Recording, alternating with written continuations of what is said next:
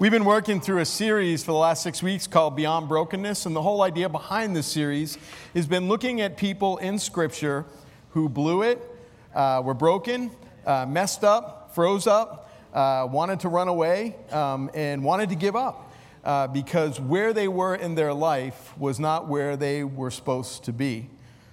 And the beauty of this series has been in each one of those instances of people were finding God's redemptive work in the transformation of their life. And when God met them in their place and in their brokenness, He transformed them and their life became different. They moved in a different direction and they were never the same again. And the connection for you and I is that that story, those stories that we read in Scripture, are the same stories of you and me. We've been broken, we've been lost, we are blind, but yet when God meets us where we are, he redeems us with His transforming grace. This morning, we're taking a stop in the New Testament and we're looking at the story of Jesus calling his first disciples. And I want to read that from the book of Matthew. Let's pull this up here. And feel free to follow along with me uh, up on the screen. As Jesus was walking beside the Sea of Galilee, he saw two brothers, Simon called Peter and his brother Andrew. They were casting a net into the lake, for they were fishermen. Come, follow me, Jesus said, and I will send you out to fish for people. At once they left their nets and followed him. Going on from there, he saw two brothers, James, son of Zebedee, and his brother John. They were in a boat with their father Zebedee, preparing their nets. Jesus called to them, and immediately they left the boat and their father and followed him. Come follow me, Jesus said, and I will send you out to fish for people. What does it mean to be to fish for people? What are we talking about? What role do we play in fishing for people? That's what we're going to talk about this morning. But before we do that, let's pray together. Would you join me in prayer? Gracious God, as we just sang, to know you is to love you, and that's what we desire. We want, whether we, whether we know it or not, we want to um, know you and we want to be in your presence. And as uh, you have touched our lives with your grace, with your love, and your mercy, uh, we are never the same again. So, God, we owe you uh, a debt of gratitude. We acknowledge uh, that without you, uh, we wander. Without you, we're blind and we're not able to see. But with you and in you, you do great things in us and you do things through us uh, that redeem your people, uh, that they would know you as well. So, God, when we sing these songs this morning, we give you thanks and we acknowledge that you are the Creator, you are the sovereign God, and you are the one that we look to and we follow you with, with all of our being our heart, our soul, our mind, and our strength. Teach us to do that each and every day that we follow you. God, I pray for the people over the last several weeks who have lost a loved one, a soulmate, a partner, people that they have cared about, um, a mother, a father, a spouse, a brother. God, be with them in their time of need and their time of brokenness. We think of Gary and Daryl and Linda and Ginny. And God, we ask that you're with them, that you would provide them comfort as they grieve the loss. Let them know that you're with them. Let them know that you're guiding them and that you're walking with them today. We thank you for Kathy and the way that you're healing her uh, from her surgery, and thank you that you're strengthening her each and every day. God, we pray for the South Shore and ask that we would be a praying people for your work to be done here. God, I think specifically of people who are uh, held captive by addiction. I think of families that are broken by dysfunction. And God, would you be at work in each of those instances where you would heal people who choose to cope through an alternative substance? And would you help families who have developed patterns of brokenness that in you and the way that you reign in their families, that you would bring healing, you would bring joy, and you would bring restoration? God, we pray for this service. Open our, our minds, open our eyes. Let us see, let us hear the things that you have to show us uh, that we need to see and know today. And God, would, we, would neither, none of us leave here today unchanged by the word that you share. We ask this in your Son's name. Amen. Amen. Hey, I'd like to uh, let you know what's going on this morning for our message. We have a guest speaker today, Danny Kroos. Uh, is with us uh, uh, is with us today, and he's going to uh, share a little bit. And he's got a friend uh, that he's going to um, who's going to share as well. Many of you know Danny. He is not new to North River, but in case you're not aware of who Danny is, Danny is one of our, our missions partners here at North River. Uh, he uh, works with the New Hope Correctional Ministry. It's a ministry that he founded where he's, uh, he's running a prison ministry. And that's really birth uh, from something that happened in his life about 35 years ago. Um, 35 years ago, he was a guest at the Plymouth County Correctional Facility. And uh, uh, uh, and then from there, um, he is now serving at that same facility for 23 years as the chaplain. Uh, of that facility. So, uh, powerful story, and uh, really neat to see what God has done in Danny's life and the work that he's doing through various people who've gone through. Um, through that process and that system. You're going to meet Wayne this morning. He's a great guy, has a real powerful story to share. So I'm going to introduce Danny. Come on up, and uh, we'll go from there. Here you go.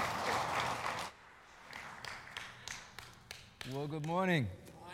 It's great to be with you all, and thank you face to face for your prayers and support of our ministry at the jail. And uh, great things are happening. You've heard me share a lot of stories of different inmates that have come to faith in Christ for numerous reasons. Uh, some get saved and go on to do state or federal time down in Pennsylvania, South Carolina, or even to be deported back to Nicaragua, whatever. Uh, but there is some that get saved, stick around. One of them's out, he's here. And I've asked him so you could hear it right from the horse's mouth, so to speak, and hear his story, which will tie into our message. So, Wayne, why don't you make your way up here? Uh, Wayne's going to share his testimony, and this will tie right into our story, Fisher of Men, which I think uh, a lot of us need to give some thought to this morning. So, Wayne Haskins.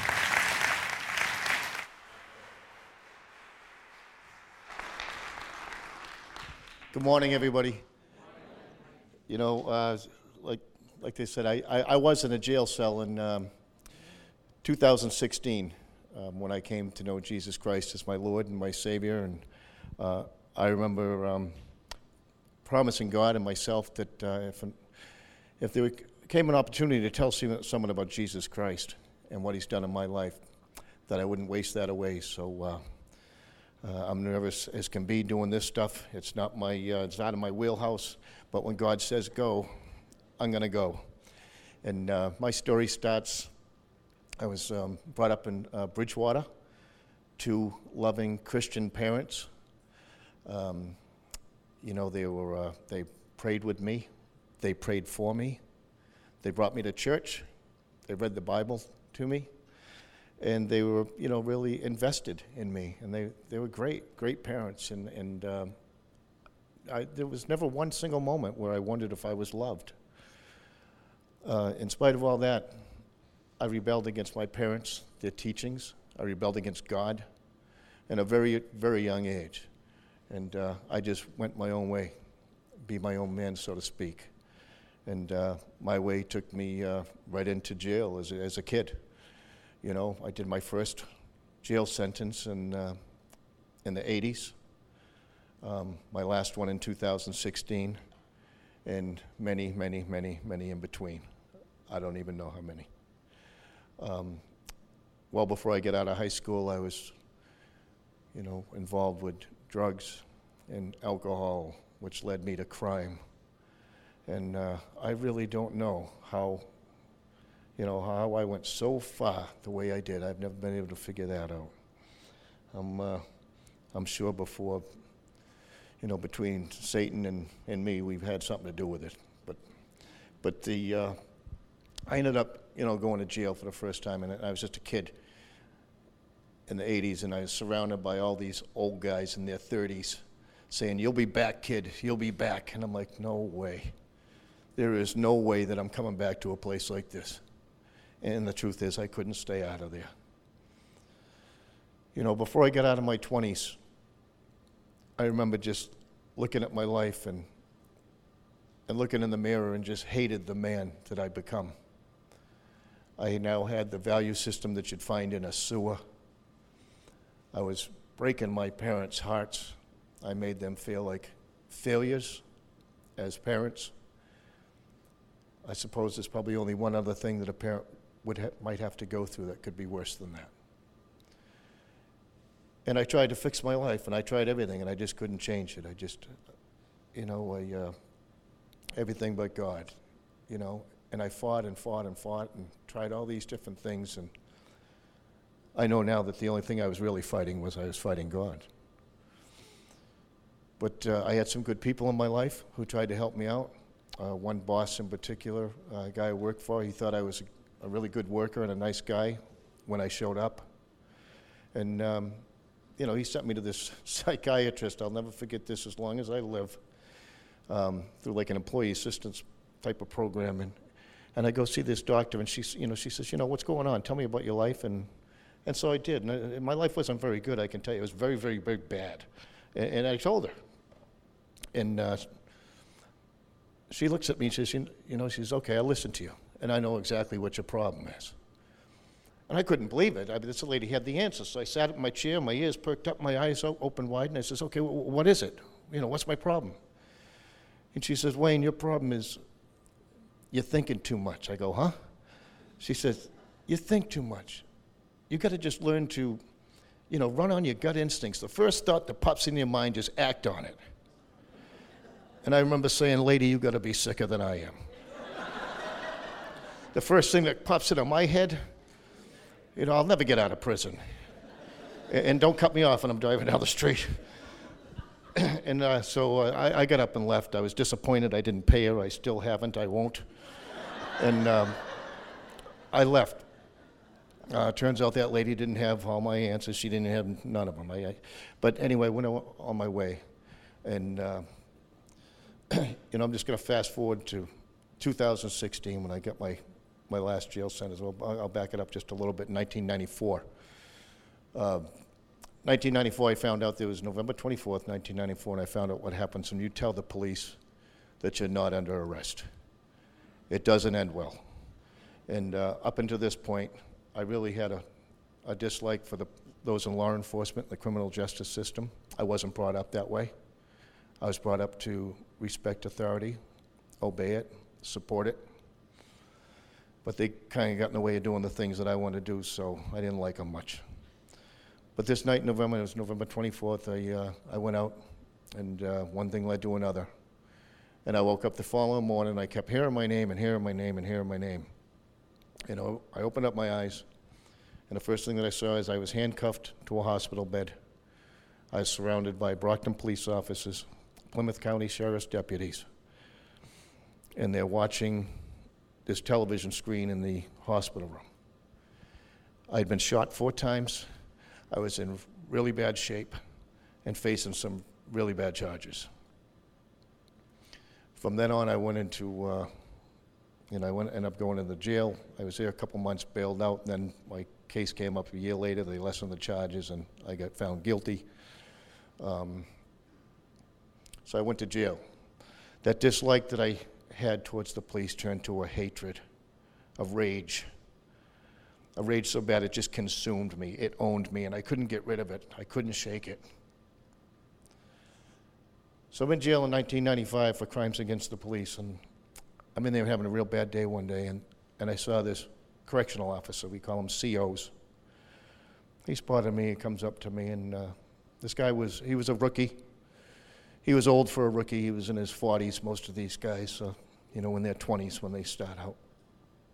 But this guy came up to me and he started talking to me. And he's wearing the uniform and the badge. He started talking to me about God and Jesus. And I listened to him. And when he was done, I remember saying, You know, you're different from these other COs, these other corrections officers. You're sincere and honest, and you seem like a nice guy. Uh, I'm not buying what you're selling about this God and Jesus stuff, but, but you were kind to me, and I appreciate that. So that was the end of our conversation. I did my two and a half years, and he stayed on working, and uh, I got out. I was probably out two or three months, probably went back in for another couple of years, and same thing, you know, till 2016. But every time that I went back to this jail, I would see this correction officer. And he'd be doing his job and doing it well, but he'd be fair with the inmates. And he'd be telling them about Jesus. And he always spent time to talk to me, see how I was doing, and I wasn't ready. But in 2016, I went into jail and, uh, for the last time, and to say that I was downtrodden and heavy laden or burdened would be an understatement. I was crushed, I was defeated, helpless, and hopeless, homicidal, suicidal, and I just didn't know what to do. And I'm in this cell block, and in the back of this cell block, there's a classroom, and the classroom opens up, and these inmates came filing out. And the last one to come out was this older guy in civilian clothes. And I looked again, I recognized that guy. That was that correction officer who spoke to me back in 1995 and every time since till 2016. Now retired, serving our Lord by still going into that jail, teaching inmates about Jesus. And he spotted me. And he came up to me. He calls me Rusty, uh, the color of my hair when I used to have it. And uh, he came up to me and he says, "Hey, Rusty, how you doing?" And I says, "You know, the usual." And he knew I was dying. And he says, "Are you tired of the usual?" And I remember saying, "Yeah, Captain, I am, but I don't know what to do." And he says, "You know what's going on in that classroom over there?" I said, I don't know, knowing you, it's probably got something to do with the Bible or this Jesus or something. And he says, That's right, Rusty. And Jesus has a free gift that he wants to give to you. And I'd like to tell you about it.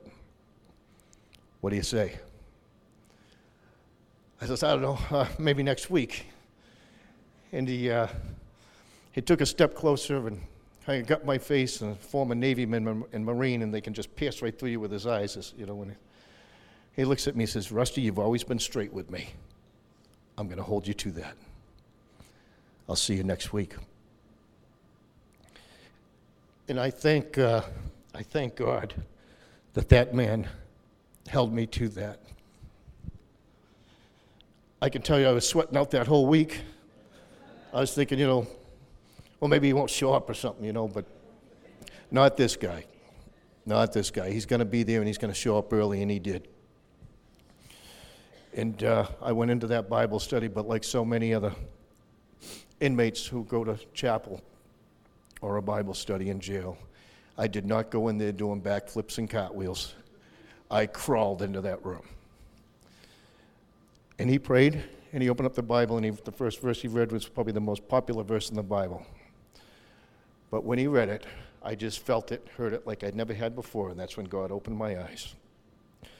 He read that God loved me so much that he sent his son to pay my sin debt. And it dawned on me for the first time that even though he knows me, God loves me. And there was nothing he had to love. And he read some more. And as he read, I heard about sin.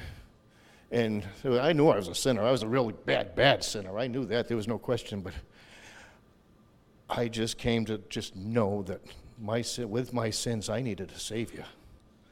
And that Savior was Jesus. And I accepted Jesus Christ that night as my Lord and my Savior. And. Uh,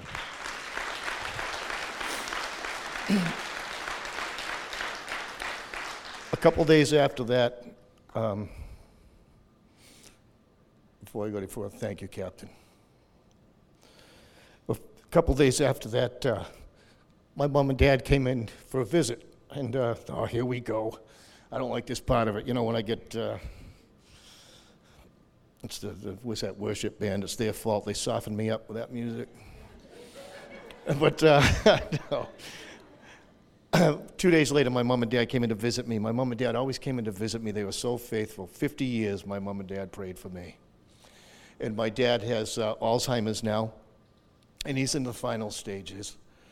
And the visiting booths in the jail are kind of like you see on TV. There's, there's two booths separated by a piece of glass and you know, there's a telephone on each end. And usually my mom would come in and we'd visit, and dad, with his Alzheimer's state, he didn't know who I was, where he was, what he was doing there. He's confused, you can tell it, you could see it in his eyes, but he'd, he'd go along for the ride. But this day, as my mother goes to open up the door, my father like cut her off, sat right down where my mother usually sits, picks up the telephone. I look at my mother, she looks at me, she shrugs her shoulders, and I'll say, Well, we'll see where this goes. So I pick up the phone. And I says, Hey, Dad. And he goes, Hey, Wayne, how you doing? Just like that. I hadn't even heard him call my name in two years. And I says, uh, Dad, I'm doing good. Uh, um, I got something to tell you, Dad. Dad, I want to tell you something. It's important. He says, Okay, I'm listening. I said, Dad, I says, uh, this guy come in the unit, uh, you know, he used to be a cop here, and, and he talked to me about Jesus years ago. I didn't listen to him, but, he, but, but I heard, I went to a Bible study, I heard about Jesus. I accepted Jesus Christ as my Lord and Savior. I'm saved now, Dad. I'm a Christian. And clear as can be, and talking and looking right at me, Dad looked right through that glass and looked, looked me right in the eyes and said, All your mother's prayers and mine are answered now. And uh, what a gift that God gave my dad, even in that state of Alzheimer's and confusion, that he can know that uh, and have peace that his boy is saved. What a gift to him and my mom and me. And uh, from there, I wanted to get do more, get more involved. I just wanted to know more about Jesus. And Danny's assistant at the time, Pastor Rich, great guy. He would come into the, the cell block that I was in and do these Bible studies. And I wanted to go in there. I got to know more about Jesus. I'm on fire now. I, I need to know. But the trouble with Pastor Rich is it, it's not a trouble, it was a trouble with me. Pastor Rich, at, at some point, used to be a youth pastor. And he'd sing these kids' songs with these crazy little dances that went with them. And I'm like, oh man, I, I, I can't do that. You know, I just can't go in there, you know, but I got to know more about Jesus. But them songs, you know, I mean, I, I, am a new Christian. I'm fighting that old life and still got that tough guy thing going on. And it's just not cool to sing in jail. so Pastor Rich came in and, and I chickened out. I didn't go. And I says, oh, man, I got to go. I got to go. And, you know, and, and then as the week went on, I was listening in this, you know, I was in the cell block and listening to what other inmates who weren't Christians, I was listening to the songs that they were singing. And they were singing songs that glorified a criminal lifestyle, songs that glorified pimping women. But I'm too afraid to go sing about Jesus. And God really beat me up on it. I chewed me up pretty good. And, and then he just hit me over the head with some common sense. He says, look at this, as far as, you know, being cool and all, you know, you're 50, you're overweight, your teeth fell out, your hair fell out. And if you ever make it out of here, you're going home to live with your mother. How cool can you be? So, so Pastor Rich came in and I went. I went into Bible study. And man, and they just fed me. Danny and Pastor Rich would just give me these Bible studies. I couldn't get enough of this stuff. It was awesome. I'm telling my friends about it in there, and, and other people are coming into Bible, Bible uh, studies. And I can sit here and all truthfully tell you that I had, there was, I was rocking out this little light of mine with, with, uh, with a former mafia under, underboss on one side of me and one of Boston's biggest drug kingpins on the other. All saved, new Christians, jamming out to this little light of mine with a funny little dance, which I'm not going to do. But so that, that, that's how it all came to be. And, and I know that, you know, God just took this mess and turned it into a message. And that's what he does. He's in the business, I believe, of just taking junk and doing something good with it. I had nothing to do with it. The only thing that I did is I read my Bible, I prayed, I listened to those who taught me, and God did the rest. And, um, you know, I, I got to say that I, sometimes, you know, if, if there's any moms and dads, grandmas or grandpas that are out there, and if you have someone in your life that's just, you know, just walked away from God or not walking with God the way they should, or just like went way off the deep end like I did, just keep on praying. Keep on praying. You know, my mom and dad, Jesus is the hero in my story, every one of our stories. Second, it's got to be my mom and dad.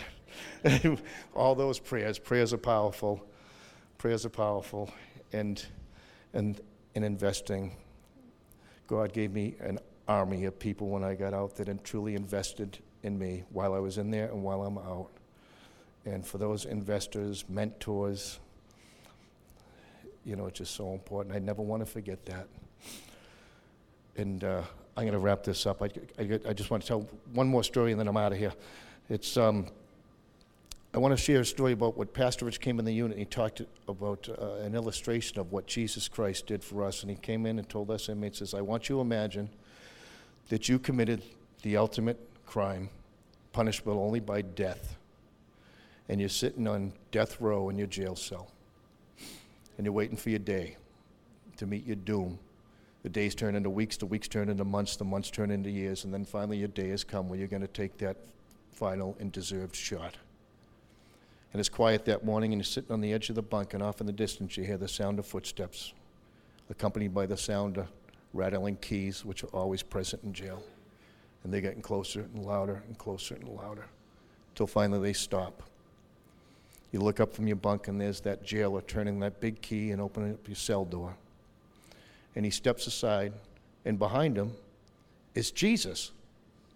And Jesus is dressed in that sparkling, clean, brilliant white robe, and he steps into your cell and stands in front of you, and you're face to face with Jesus.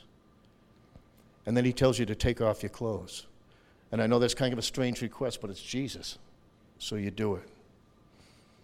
And you stand before your Lord, guilty and naked. But then he does something.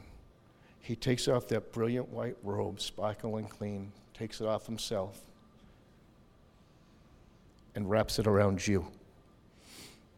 And he leads the way which he came, and he tells you that's the way to freedom freedom from the penalty of your sins, freedom from the power that sin once had over you. And you walk that way. And as you're walking down that tier, you just stop and you look over your shoulder one more time just to get another look at Jesus. And there he is putting on your dirty, filthy prison garb, being led off to the, with the jailer to take the shot that was meant for you.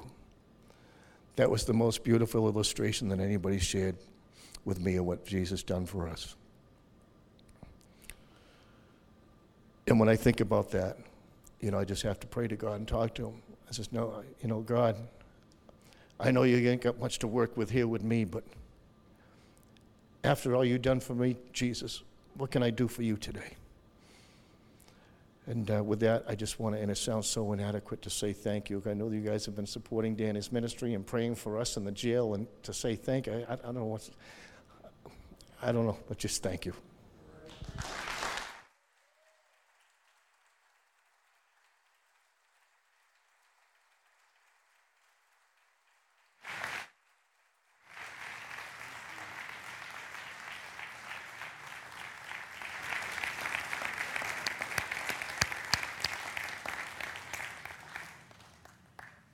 Fisher of men. That's what we started out with. The man that was so patient uh, to minister to Rusty when he had hair is here. Dick, would you stand? This is the CO that led him to the Lord.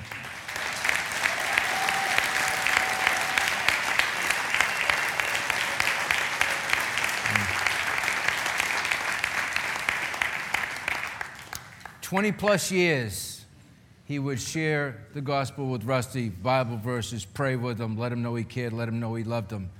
He was patient. A fisher of men, or a fisherman, period, is patient. Can I get an amen? amen? I know that's not like us. We grew up in the microwave age. We want it now. You know, we pull up on one side of the building and order the coffee. We want it on the other side. We put it in the microwave, and three minutes later, we're eating. Uh, this is not how it works. As a fisher of men, you've got to learn to be patient. And, uh, and I'm sad to say that a lot of people, when they were taught as young Christians to share the gospel, even got their little tract. You know, four steps, you know, get them to admit they're a sinner. Tell them Jesus is the way, and then say the prayer, you know. And we got to close the deal now. You ready to say the prayer? Are you ready to say the prayer? And you scare the person off, he thinks you're wacko, you know, and people do this. And they wonder why they ain't got no converts and why they haven't shared the gospel in probably the last 15 years. You know? You need to be patient. A fisherman is patient. Can I get an amen? amen. We're to be fisher of men. I never saw this more illustrated than downtown Hanson, where the town hall is. There's a body of water. I go often go there to do my devotions and look at the water and meditate. And little, little kids will go fishing there. Our Dads will bring their kids there. And I, I often I remember seeing this one guy brought his two kids there. One was about seven, the other was about three. And they got their plastic rods of the bobber, and uh, you know the seven-year-old throws his bobber all of about five feet into the water, but that's good enough. You know the, the sunfish are nibbling, and his bobber starts to bounce, and the seven-year-old waits. I said, wait. And it went under, and he hooked it, and he reeled it in, and he brought it over to dad, and dad unhooked it and threw it back in the water. And the three year old cast his rod all of about three feet. Good enough. The bobber started moving and he bam, ripped it out of the mouth and reeled it in, and just the worm was dangling, and he went to death.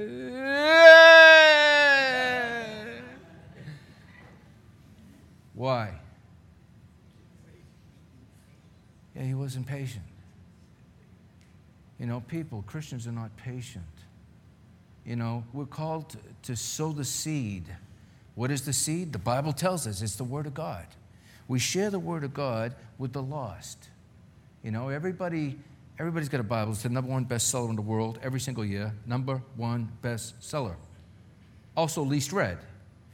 Everybody got to have one, just nobody reads it. You put it on the top shelf, it collects dust, you put flowers and pictures in it, that's good, that helps.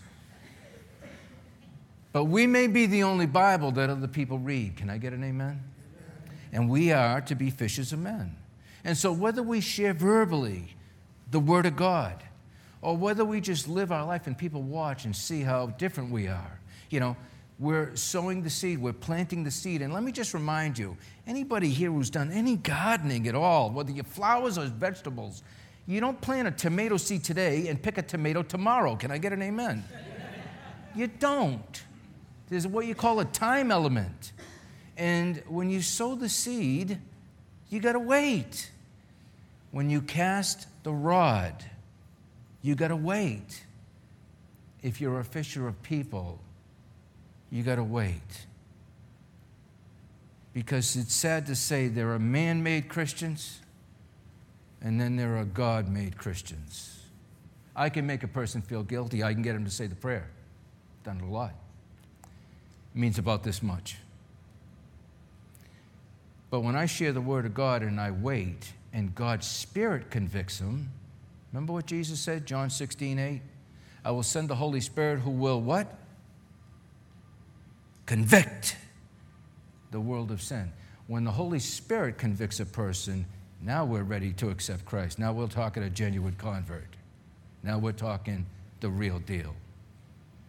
And that's what we're called. We're called to be fishers of men. You know, again, the first words out of Jesus' mouth in this passage was repent, for the kingdom of heaven is at hand.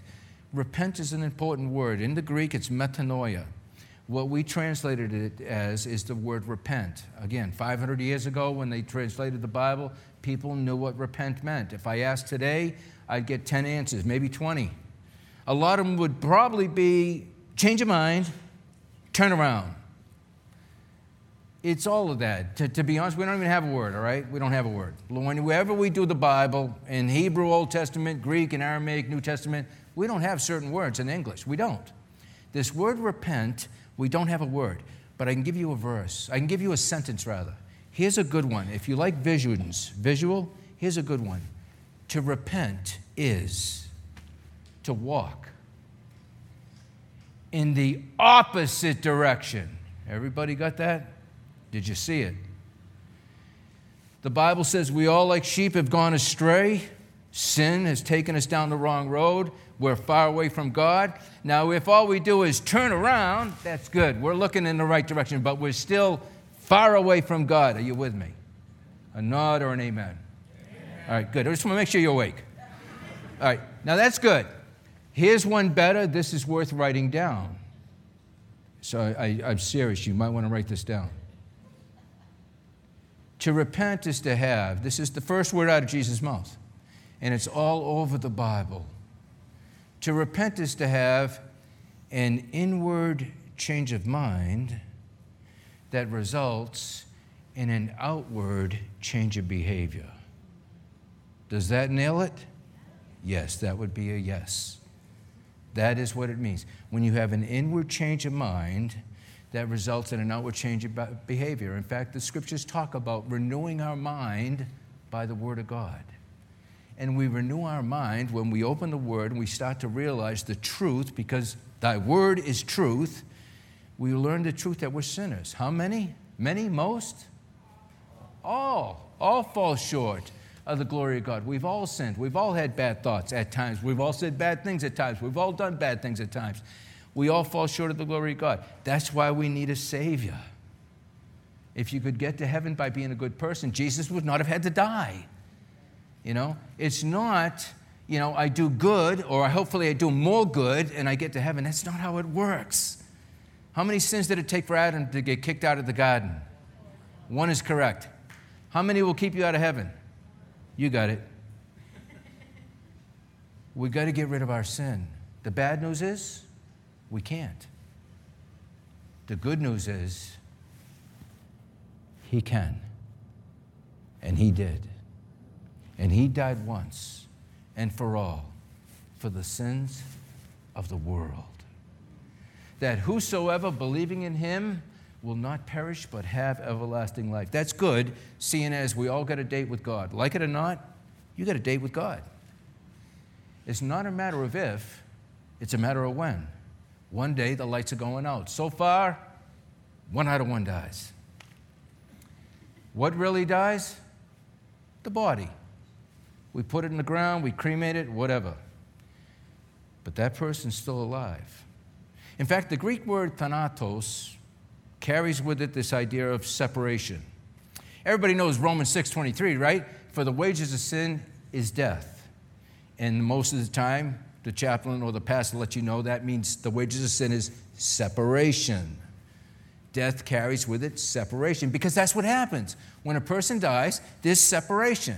Everybody is made up of a body, a soul, and a spirit. And when the body hits the ground, there is thanatos, separation. You and I become like the elevator. You're either going up or down but you're going to leave that body. And that's who you really are without flesh on you. You are spirit and soul. And get this you're going to live forever. Not some, everybody's going to live forever. It's just some in heaven. And according to the Bible, right now, many in hell. Because broad is the way, wide is the gate that leads to destruction, and many there are that enter therein. Straight is the gate, narrow is the way that leads to life, and few there be that find it. You and I know the way. His name is Jesus. You and I have to share the word. You and I have to be fishers of people. We're only here for a little while. In fact, the Bible says we're just a vapor. Here today, gone tomorrow. And we're to store up treasure in heaven and to be fruitful. How do you do that? Well, you share the gospel, you do kind deeds. And when you do so, you open doors to share the gospel. And again, you don't have to get them to say the prayer right away. Will you relax? Please take a break, relax. Just share the gospel. Let the Spirit of God convict them. And they start realizing, you know, I am a sinner. You know, I do fall short. You know, God does know about that thing I did that I thought no one did. You know, the Spirit convicts them and they realize one day I am going to die. One day I am going to meet God. Am I ready? Because there are only two ways to die, folks either in the faith, Hebrews 11 13, or in your sin, John 8 28. One or the other. You're going to die one way or the other in the faith, believing, or in your sin, not believing. And you are going to make your bed here on earth. And tomorrow, you're going to sleep in it. You know, we need to be fishers of men. We need to repent. Again, renew our mind by the Word of God. And we need to be fishers of men. We need to be patient. We need to sow the seed, which is the Word of God. Share verses of Scripture with people at the right time, at the right moment. God will give you the words. And just leave it alone. Let God convict them, all right? And then when they're ready, lead them to the Lord. If you can't do that, bring them to church. But that's what we got to do. You know, God can save anybody. He saved a murderer. And that murderer wrote half the New Testament. Can I get an amen? In fact, the guy was killing Christians of all people. And he writes half the New Testament. Moses kills a man and leads the, promise, the, uh, the Israelites to the promised land. David commits adultery, has the old man knocked off, and he becomes the greatest king of all. God does this with sinners, and he makes us fishers of men. And this is what we need to do because he can save to the uttermost. You know, when you look at the one thing again about Dick and Wayne, Dick waited a long time to reach Wayne and just kept praying for him. And he's not the only one. Dick has led a lot of people to the Lord. In fact, uh, Dick would come to my office. I can't tell you how many times with a piece of paper. He's not supposed to do this. He's an officer. He's supposed to do jail work, not, not prison uh, chaplain stuff and, and things. The officers, they frown on that, all right? So they tell him, don't do that. You're a, you're a CO. So he does it anyway. He don't care. He tells people about Jesus, and he gives me a piece of paper and says, Hey, I led this guy to the Lord last night. Would you get him in Bible study? Yeah, I will. And I disciple him and I make a disciple, all right? And, uh, and he did this for years. But he was patient. You need to be patient. I need to be patient. But we got to be fishers of people. Because again, we're only here for a little while. All that really matters is not this life, baby. This life don't matter. This life is going to be over like that. Before you know it, you will be old and gray in a nursing home with your, on, laying on a bed with your mouth open, staring at the sky. That's if you do the whole bid.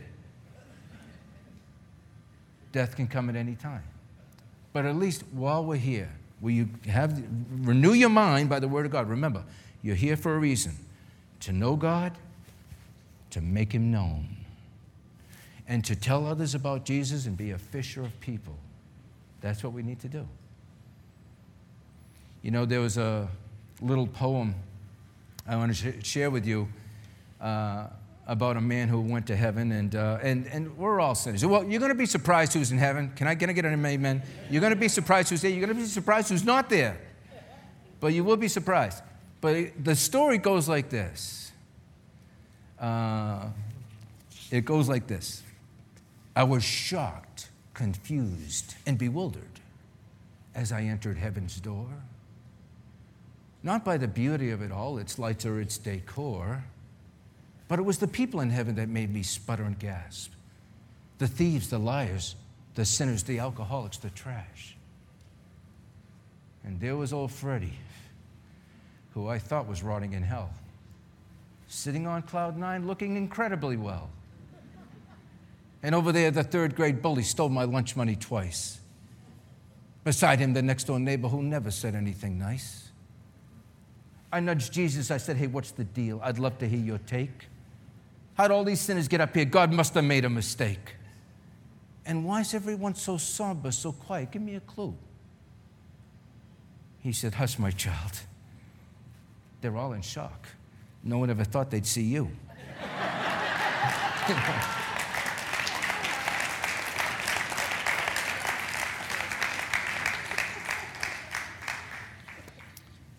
We're only here for a little while.